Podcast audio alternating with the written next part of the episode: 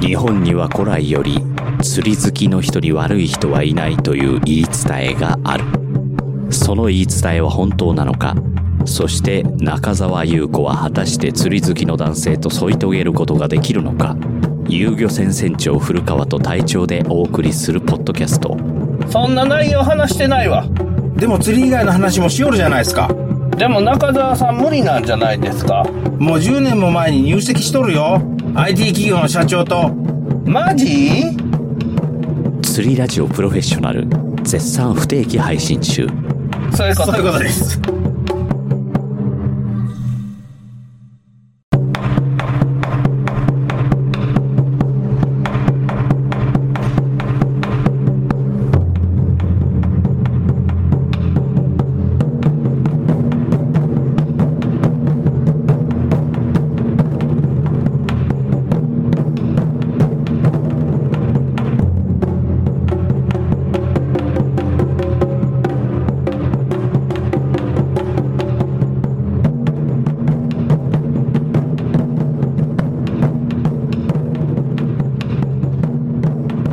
明けましておめでとうございます遊漁船元丸ですちょっとびっくりした明けましておめでとうございます隊長ラリー隊長ですよろしくお願いしますよろしくお願いしついに2024年が始まりましたね始まりましたね寒かったですね12月そうですね、まだ11月末やけど寒かったっすねいや冗談抜きで明日明後日と寒波来るみたいですね そうですね寒いやろな昨日はめっちゃ暑かったけどそうですねいきなり新年早々なんですけど、はいなんかお正月やけん特別な話とかはないんですよはいはいで、今日はね、本当やったら今日から2層体制やったんですけど、失敗しました。ああまあいいろいろと失敗したですねあの挫折し挫折というか思わぬ障害でダメになったってことですかねそうですね。うん今までの僕の感触やったら取れとった案件なんですよ。うんうん今回は取れませんでした。はいで、だいたいこの件4つぐらい重要な要件があって、はいまずね、根回し。うんこれ人間関係っすよ。はいこれは大丈夫やったんよ。その、各方面、今回の、その、まあ、二大体制、二席体制にするための関係者一同にお声をかかけれたっていうことですかね。そうですね、で、これはクリアできてました。はいで、設備。うん。はい。これもクリアできてました。二層体制になるんで当然客数がいりますよと。うんお客さんがおらんとできんっていう話やけど、これも大丈夫。うん。客数は大丈夫やった。クリアできました。うん、うん、うん。で、四つ目、人材育成に失敗しました、僕が。うん。で、うんこのね、失敗の原因っていうのは、後継者育成と船長育成を同時にやったんです。はい。同時進行でやっていってはい、失敗しました。はい。やけん、後継者育成ってマニュアルとオリジナルが両方いるやないですか。その、うん。マニュアルっていうのは教えてもらったことをやっていくとか、うん。うんいう部。分と、経営者になった未来を切り開いていく力が必要になってくるんで、うんオリジナルっていう部分が両方必要になるんですけど、うん。これを同時進行でやっていったら、うんう。まくいかなかったんで、ここが失敗の原因かなと。うん。いう風に整理しまして、で、今回はね、今回この人にやってもらおうと思ってた人が、うん。目的を達成してないんですよ。自分がやりたかったことに対して、やりたいって思い描いとって、うん。その方向に進んでいったんか、うん。引っ張っていったんか、うん周りを引っ張って巻き込もうとしたんか、うんわからんけど、うん。それを実現させれてないっていうのがもう経営者として終わっとんすうん。経営的には、経営者っていうか、うんその、もっと自分の思い通りにやら、できないからね。えーと、これちょっと俺は経営者になったことがないから、ええわかんないけど、その、言ってる意味っていうのかな、直面してないから、はいわゆる、ある程度自分が思い描いている世界を実現するためには、ちょっとはわがままになれっちゅうことい。いや、わがままにな、あうんなるっていうか、自分の行きたいとこに行けてないです。が、え、顔統制じゃないではない。そういう意味ではない。顔とそうとしたんやろ。うん。で、まあ、うまくいかんというか、自分の実現したいことを達成できてないことが問題なんです。うーん。うん。で、こう、強引に行きますよと。うん。もっと顔通しますよって言ったら、うん人は反発するんで、うん当然失敗します。うん。っていうのが今回の単純な話で、うーん。もっと自分の思い通りにいかない。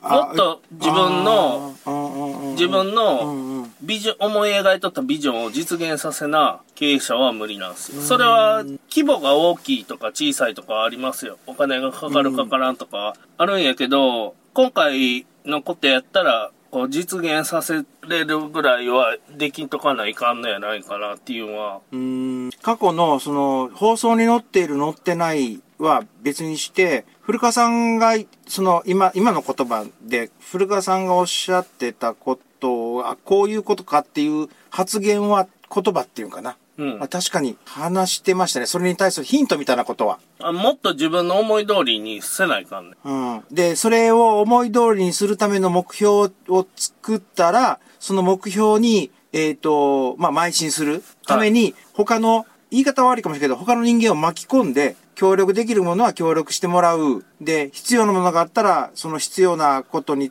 を、こうほ、他人の力を借り、借りるのも一つの手なんだけど、今回は、それを、あの人手借りてなかったってことでいいんですかね。いや、反発を生んだんで、人を動かそうとして反発を生んだり、まあ、それは、ちょっとわからんけん説明しましょうよ、ほしたら。あの、えっ、と、カットするかどうかは、まあ、ええうんうんで、もっと自分の思い通りせないかんねうん、それがね、よくわかんないですよ、俺。ん。できないかんねん。うんまあ自分が、まあこうやりたいって思い描いたことを達成できてないっていう状況で問題になったんが、プレゼンしてないんですよ。あー、あー思い当たるとこありましたね、一回。うん。うん、プレゼンしてない。自分がこうやりたいんですっていうのをみんな言ってないんです。あーでうんうん。どうせ言うても反対されるなって思ったら先にやってどうでしょうかっていうのも一つのプレゼンの方法やとは思うんですけど、うん、うん。その仕事にね、魅力がないんです。うん。プレ、そのやりたいことに魅力がない、面白くない、楽しみがないですうよ。ん。で、旨味がない。それやってどうなるっていうのがあるんですよ。その先がないんでしょ。そうそう。やけん、これやったらこんなバックが来ますよとかいうのを相手に提示させれてないんですよ。っうん。ていうのが一個と、うん。スケジュール的に無理。時間がギリギリで、なんか一つでもトラブったら、クラッシュするスケジュール組んどんすよ。で、余裕がなさすぎて、想定外のことが起こることを想定してない。うん。だからそれで、第三者的に見て、これは絶対失敗するやろなっていう方法でやるよ。うん。うんそれ、スケジュール的にも体力的に。それはもう、あれですね。その人の行動を見てるから、分かったことですよね。うんで、実際に当事者でもあるし。うん。うん。で、あと、根回しっすね。うん。僕やったら、あの状況やったら小林さんにさっきお願いしとくんすよ。ああー、はい、はい、はい、はい。自分から。はい。まあ、決定権がある人は、今回の場合僕なんですけど、はい話の持っていき方が今回最低やったんよ。うん。前日で、しかも夕方で、ドタキャンする形でとかいう風に持っていったんで、話の持っていき方としても最低っていう部分でプレゼンとかスケジュールとか根回しっていうのは全く考慮されてないうん。っていう部分で全然思い通りになってない。うん。で、結果が出してないという部分で、経営っていう部分に関しては難しいんですよ。うん。うん。まあ、社外の人とね、うん。関わり合いになるとき、僕やったら西井さんとかさうん。組合とかっすよ。うん。話を振った場合に、自分のことを実現させるために相手の協力を仰がないかんのですよ。うん。それで、こうやりたいっうん。ていう思いがあったら、それを実現させれるかどうかっていうのは、向こうが決定権持っとったりするんですよ。はい。うん。向こうがやらん言う言うたら、やらんのよね。うん。できませんって言ったらそれで終わりですもんね。うん。やけん、そういう部分でやっていくときに、ここら辺ができてないと、まあ、大概、揉め事に発展するんですよ。うん。周りからどんどん味方が消えていって孤立して、最後は、鼻つまみ者みたいになる。うん。で、暴走状態とか言われ出すんよ。うんであいつはもう排除しようみたいな動きが出て、その仕事自体が失敗すると。うん。いう状況になるか、40年後に石油が全部なくな って、うん。うん。遊漁船が、船が動かんなって、消滅するか、どっちかっすね。 40年後やったら俺おらんけん大丈夫ですね。 僕も多分もう、引退しとんで、よぼよぼでしょうね。大丈夫かどうかはわからんけど、うんっていう状況になりますよ、という状況です。はい大体意味わかりますかわかります。あの、人巻き込むときって人に嫌われたらいかんのっすよ。うん。頼みに行くんす。うんお願いします。すいませんけど。迷惑かけると思うんやけど、こういうことがしたいって言うんも、言うんを言うときも、まあ難しいわいね。うん。協力してもらうんや。っうん。ていうのがありますせと。で、まあ、ん話持っていくときって何言うかやなくて誰が言うかな。うーん。あ、今回全体的な話でうん、そうそうそうそう。んんんで、とで、あの人が言うんやったらやってみたらおもろいかもしれんねとか言うんもあるやない。その人なんすよ。言う人によるんすよ。うん。うん。やけん、居眠りとか寝坊とか出勤してない人が何言うてももう聞き流しとったらええやろぐらいにしか思われない。うん。最終的には。で、評価って結果に対してするじゃないですか。うん。うん。なので、なんか結果出してからやないと人は話聞いてくれんのかなっていうのが、うん。まあ現実的な問題なんと、あと失敗したら失敗したケツ自分で吹かないかになるけんね。うん。やけん、まあ、そういうペナルティがあるっていうのも覚えとかないかんっすよね。うん。失敗したら失うもんの方が大きいんです。はいやけん失は敗したらいかんのよ。っていう、トライアンドエラーとか言うて、いいよるやつあれは幻やけんね。誰も失敗なんか許してくれん、 許してくれんけんね。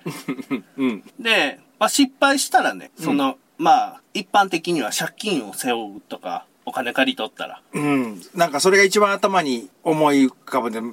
で、おか、自分のお金出しとったら自分のお金が飛ぶとか、うん自分の体使って時間と労力使っとったら、それが吹っ飛ぶとか、うん。で、帰ってこんなるとかいうのが失敗ですよね。うん。うん。うん。で、そういうことに、サラリーマンの人とかは、向き合う機会は少ないと思うんですけど、経営しよったら、自分が突っ込んだ金が溶けるんなんか当たり前にある。はい。はい。なんでそういう部分で難しくなってくるんで、この経営とね、うん船長の育成、操船訓練っていうのをね、うん。船長育成っていうのを分けとかんと難しいんだうん。それは、今回の件で古川さんが足した結論。そう。うん。で、まず船長育成を行う。うん。だって船長やったことないやつに、船、お客さんの話聞く、聞いて、ええ答えが出てくるわけないや。うんあの、うん。経験値的に、そそう未経験やったうんら。、それは今俺中乗りっていうことをやってるじゃないですか、はい。お客さんからの質問とかめっちゃ思いますようかつなこと言えんってああ、ですよね。うんだだからそう聞かれた時には分かりましたちょっと私には判断っていうか分かりにあの経験がそこまでなないとかえっ、とそこまでの知識がないとかっていう一応理由を言うてから船長さんにちょっと今から聞いてみますって言うてうん。必ず今はもう聞くようにしてるんですよはい。で、まあ、まあ、答えを聞いてから、こうこうこうって、もしそれかもしくは一緒にお客さんがついていって、船長さんに聞くとかっていうふうには今してますけど、本当その、質問に関し、質問に関して言うかな、それに関しては本当怖いですね。知らないことが多すぎて。うん。でですよ。はいまあ、船長をやるときに重要なのは、教習所で教えてもらうときに、うん。自己主張するやつって事故るんすよ。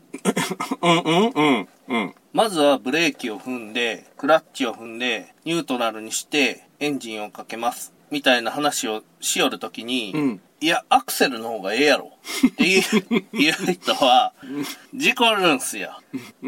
なんで、うんうんうんうん。なんとなくわかる。まずね、自分の考えとかいらんので、暴走せんといてほしい。あの、あくまでもこの手順っていうのは、例えば今さっきのエンジンのかけるまでの手順っていうのは、先達たちが試行錯誤して、この手順が一番いいっていう手順を作り上げたもの、事故らないものを作り上げたものを教えるんやから、まずそれをやりましょう。そうですね。うん教習所で教えてもらうんと、船長育成っていうのは、似通ったもんはあると思うんですよ。はい。なんで、いきなりこう、指示も出してないのに、馬力上げたりしたら、うんうん困るんよ。っうん。ていう部分ですね。はい。イエスマンを、まず、一人雇うと。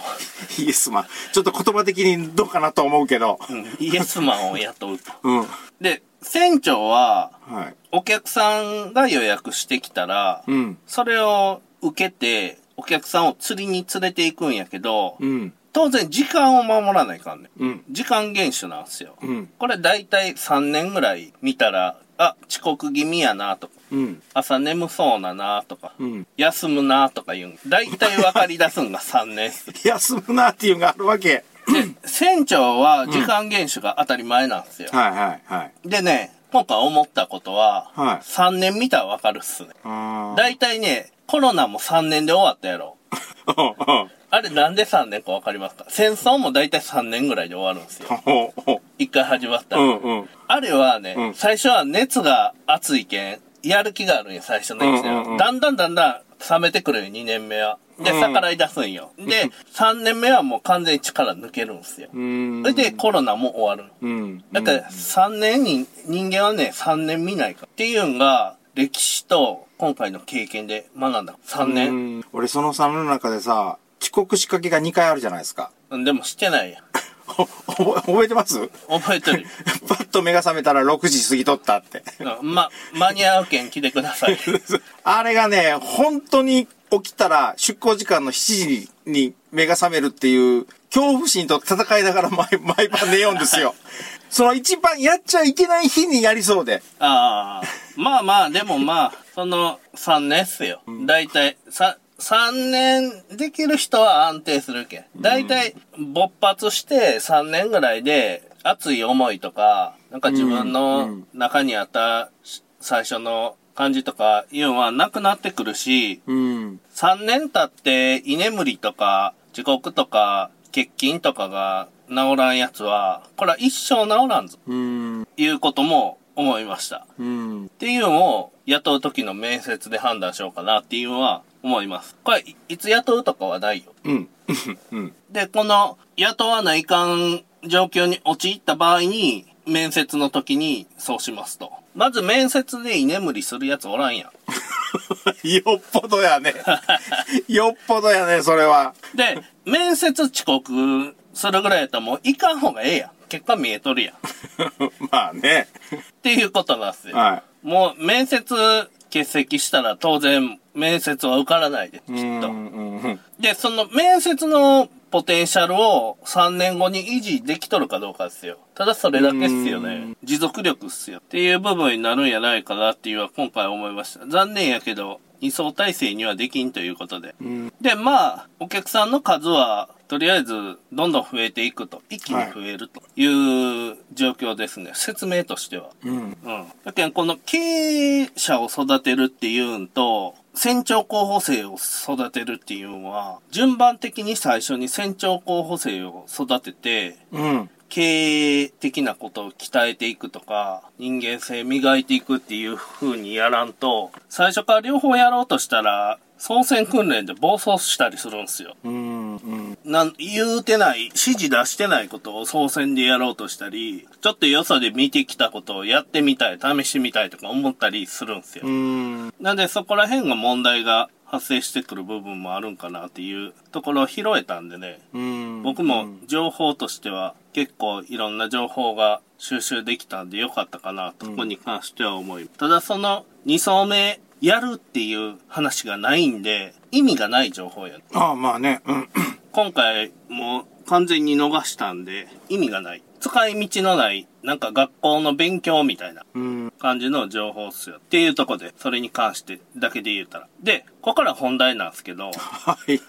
はい。こっからが本題。はまずね、こうやっていくじゃないですか。なんかいろんなことを。い。うん。やっていくときに、未来を予測して、なんか狙ってやりよんかとか、小林さんを使ってなんかやろうとしとんやないか、みたいな話をしていくと、うん。小林さんの場合は、たまたま近くにいたんですよ。まあまあ、まあ、松山平野の中で住んどるけん、そうよね。偶然。うん。やってみたら船に乗って釣りができたんですよ。うん。たまたま遊漁船やり始めたんですよ。子供の頃からの夢の一部としてやり始めたでしょ人生の目標として釣りを仕事にしたかったんで始めたんですよ。うん。で、中乗りを頼んだら、うん受けてくれたんです。うん。で、やったら、お客さんからの評判がいいとうん。いうことになって、今に至る。うん。やけん、未来的な想像とか、小林さんを生かしてどうのこうのっていうのはないんすよ。行き当たりばったり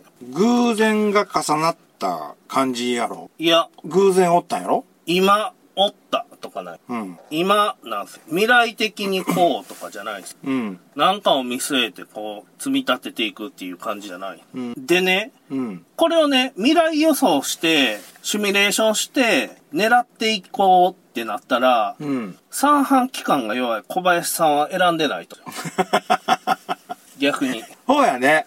あの、そうやね。当然、船酔いすることも分かっとるし、うん。船酔いするから絶対嫌って言って、ずーっと酔ったもんね。で、まあ当然、持病も悪化するかもしれんやないですか。うんうんうん。朝早いし、寒いし、うん。 とかになったら持病も悪化するかもしれんし、とかいうのを考えていったら小林さんじゃないんですよ。小林さん絶対ダメなんです よそうやね。心配でしかないです。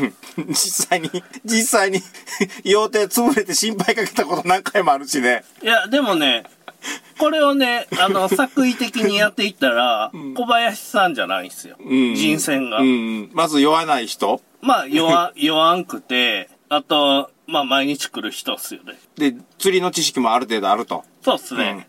小林さん釣りやったことなかったんやけん、そもそも。ない。で、船酔いしやすいし、はい持病もあるし、はいっていう人は選ばないですよ、きっと。こ候補には上がらんね。上がらないです、うんそれを頭で考えたらそうなるんですよ。うん。やけど、たまたま横におったとか、うん。なんかやってみたらできたとか、うんその行き当たりばったりで行くと、それは現象なんですよ。現象。現象ね。うん。現象なんですよ。うん現象は事実やね、ん。 その、けこ結果ね。そう そう。現象が事実や。うんやけん、人間は未来が予想できないん今、小林さんお客さんに受け、いいんすよ。評判いいんすよ。んで、小林さん前教えてくれてどうのこうのとかいうやり方でどうやるよんですよとかいう,、んいう人もおるんよ。 うん。で、あれ今日小林さん乗ってないんすかの声は多いんうん。で、これを頭の中でごちゃごちゃ考えて、うん、小林さんはちょっと船酔いするし、まあ釣りの経験もないし、持病もあるし、体的にもしんどいかもしれんなとか言って年やし。年齢的な部分でも負担かけすぎるかもしれんし、それやったら釣りある程度やっとる船酔いせんやつで探していった方がええんかなとかいうの頭で考えたらそうなん。うん。やけど、頭バカなんすよ。うん。やけん、うん頭バカやけん、うんそういう人を選んだとしても、うまいこといくかどうかわからんのですよ。まあまあね。その人、もしかしたらね、それで選んだ人が泥棒かもしれんで。そ、外面はいいけど。え、そ、まあ、そんなんもう、まあ、想定できんことが起こったりするんですよ。うん。想定できん問題っていうのが起こったりしたりしたら、その時対応したらええんやけど、小林さんの場合はそうなん。うん。やけん、結局、うん。うん。な、たまたま近くにおったとか、やってみたらなんか、乗れたけん、いけるやろ。うん。まあとりあえず乗れることは乗れる なと。一番、一番最初桟橋で酔いよったもんね。そうっすね。なんでやってみたら人当たりがええけん、お客さんから評判がええと。うん。かいう副産物があるわけですよう。ん。で、それは当然、僕もこう、ここまでうまくいく結果っていうのは、想定してなかったですよ。うん。まあ別に、まあできんかったらできんかったで、たまに釣り行くぐらいやったらできるやろ。うん。ラジオもあるし、うん。釣りの経験しとったらラジオもチーとは話すこともあるやろ。ぐらいっすよ。うん。うん。大体。うん。で、なんとなく行きたい方向っていうのは自分の中であるんですけど、うん。その中でそっち向いて進み寄る時に、会った人にできんことがあったら手伝ってもらうとか、うん。いうん。う部分っすね。それは昔から古川さん言ってましたよね。やっぱね、一人でやるのは限界があるんですようん。で、質も悪くなるんですよ、一人でやると。うん。で、一人でやるとね、一人で長机運ぼうと思ったら、角が当たるんすよ、どっかに。うん。うん。うん。やけどね、二人で書いたら、向こうとこっちで持てるけん、角が当たらないっすよ。はい。そうい。いうね、質の良さが出てくる。一人でやるんと二人でやるんっていうのは全然違うんすよ。うん。その、二人おるだけで全然違うんだよ。うん。やけん一匹狼の人とかもおるけど、やっぱ二人か三人か、ベストは五人かなって思うよ。えっ、と、それはごごベスト5人は手伝ってくれる人5人のこといや、五人ぐらいのチームやったら、あこう、結構日本を動かせれるぐらい、威力があるん やないぐらいの規模になるんやないかなとは思うんやけど、うんっていうことです。あ。はい。で、僕が釣りに行くときなんですけど、うん。まあ、仕事で釣りに行くやないですか。まあ行くね。釣りに行くとき、もうほぼ一緒なんですよ。こんなやり方なんですよ。まずどこで釣れるかわからんと。うん。いうとこから始めます。なんせ今より先がわからんけん。うん。で、どこに行くか決めんことっすよ。で、後から後悔するやつね。 朝一でどこに行くか決めんとこっすよ。で、今日どこに行きますかって言われても、わからん。海に聞いてくれっていう話っすよ。ん今から海に聞きに行くんやけん。だけどお客さんにはそれは言えないと。 そう、うん、ああの、どこら辺を行くって言っあっちて。とかよ。あの辺とかし。 き昨日も、二上島とか言って言おったけど、いや、二上島よりだいぶ向こうやでと思いながら行ったんやけどね。で、まあわからんのっすよ。うん。で、方角だけ言うと、こっちの方行ってみるとか、うんうんうん。いう話にはなるんですけど、うん候補としての選択肢っていうんが、うん昨日の結果と、今、行っとる人の話ですよね。うん。で、昨日の結果っていうのは、今日の結果とは関係ないんですよ。うん。昨日と今日は違うんで。で、過去を当てにして未来を決めるんですよ。うん。で、それが出航前の状況なんですはいはいはいはい。で、出発したら突発事項があるんですよ。うん。突発があると。うん。電話かかってくる。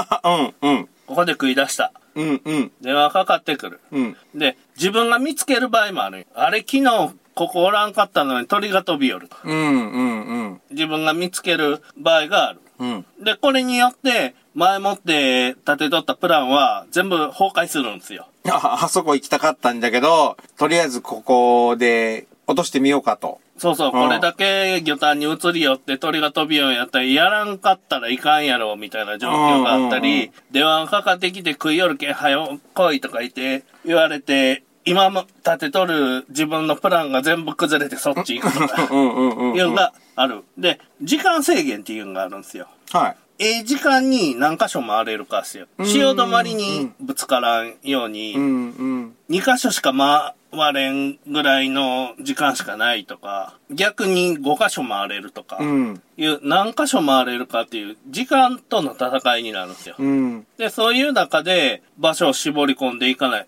いかんっていうことをやっていくじゃないですか。はいはいはいそうなったらね、行き当たりばったりな。ああ、それは船長さんの中で。そうそうそう。ただ、まあ、何言うかな、お客さんの中では次あそこ行くんじゃな、あそこ行くんじゃな、とかっていう、行き当たりばったりとは全然思ってないですね。やけん行き当たりばったりで結果が出るんですよ。うんその日の。っていうのも、経営するのも一緒っ すよ。経営と釣り一緒やけん。ああ。で、経営できんと釣りできないんですよ。うんだけど未来のゴールをガチガチに固めれば固めるほど、うん。そこのルートっていうのは狭まってくるんですよ。うん。絶対ここで釣りたい。絶対この道具で釣りたいとか。うん。なんかいろいろな制限をつければつけるほどそれがこだわりになって、横道にそれようそれようと思っても、そっちに戻そう戻そうとしてしまったら失敗するかもしれんですね。そうですね。で、今起こっとる状況変化に対応できうん。んでしょ。うん。で、どんどんどんどん状況っていうのは変化していくんで、それに対してベストな選択っていうのはできなくなるんですうよ。ん。で、将来的に、その大きい方向性っていう、なんとなくこっちに行こうぐらい思っとっうてんうん、例えば自分がルアー作りたいってなって、うんうんある程度構想を固めていっても、自分で発売するか、うん。どっかのメーカーに頼んでやってもらうか、うん。いろんな手段があるよ。うんそれを自分とこで自家製、自社製品で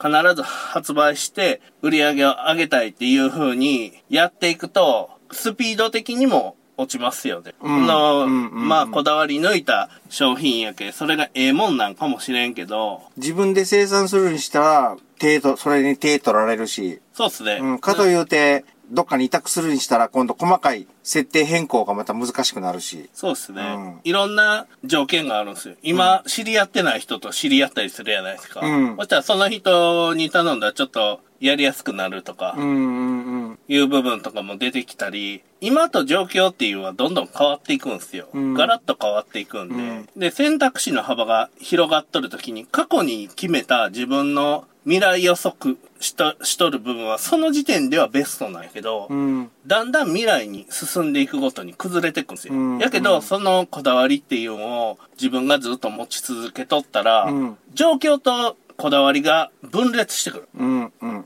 いや、こっちよりこっちやろが出てくる。だからこだわらんことっす。で、まあ、あるんすよ。ポコッと。小林さんがポコッとお ると。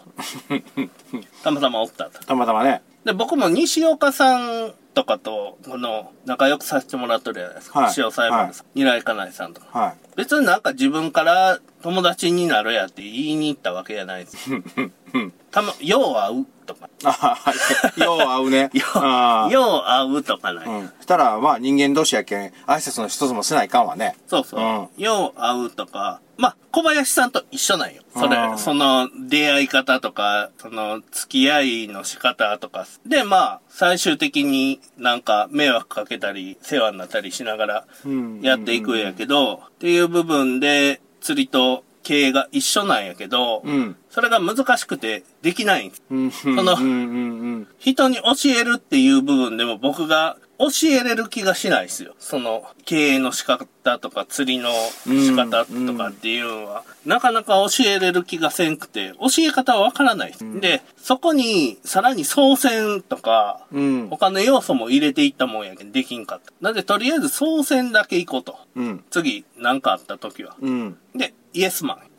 イエスマン、言葉が悪いって、 言葉選びがおかしいって。イエスマンっていうとこですかね。うーん。感想どうぞ。偶然出会ったとかって話って、今、ええええ俺と、はい話になって、で、ふっと思い返してみたんよ。はいつやったっけと思って。い。ええ。で、古川さんと初めて会った時、えほえとんど喋ってないじゃないですか。そうっすね。うん。で、あの時に、鳥かご放送か。ええ。鳥かご放送で一緒になったじゃないですか。はいあの時のことをひょいっと思い出したら、俺あの人に冗談めいて、あの、サインくれって言ってサインもらったんですよ。ああの日付、ひょいっと頭の中出てきて、あ、はい。 2013年やったんですよ。あ、ちょうど10周年っす、 10周年やったんですよ今あ10年周年記念っすね。ああ、いかんのよ。新年明けましておめでとうございますって言うとるぞ。あ、 去年10 10 11年目っすね。今年、去年が10周年っすね。うんじゃあ、えっ、ー、とね、確か6月、収録時刻では今年っすね。今年ですね。はい。いうをね、今、その、偶然出会ったっていうことを話に出た時に、はい。ふっと頭の中今よぎって、ああ、これ10周年やん、今日、今年と思って。 10周年っすね。う知らんかったっす。ん。よう考えれば、あ、そうだなって思って。ああ、うん。で、一時離れて、うん。真ん中に野木良さんがおったんか、あのところ。はいはういん。で野木良さんが別のことで、あの人、ね、会社が潰れたりして大変なことになってあー、ちょっとまた別々になって、まあ、あれは、付き合いもちょっとありますけどね。。はいうん。あ、10年か、とか思って。 10周年って、僕もね、友達、一回友達付き合い始まった長いタイプなんです。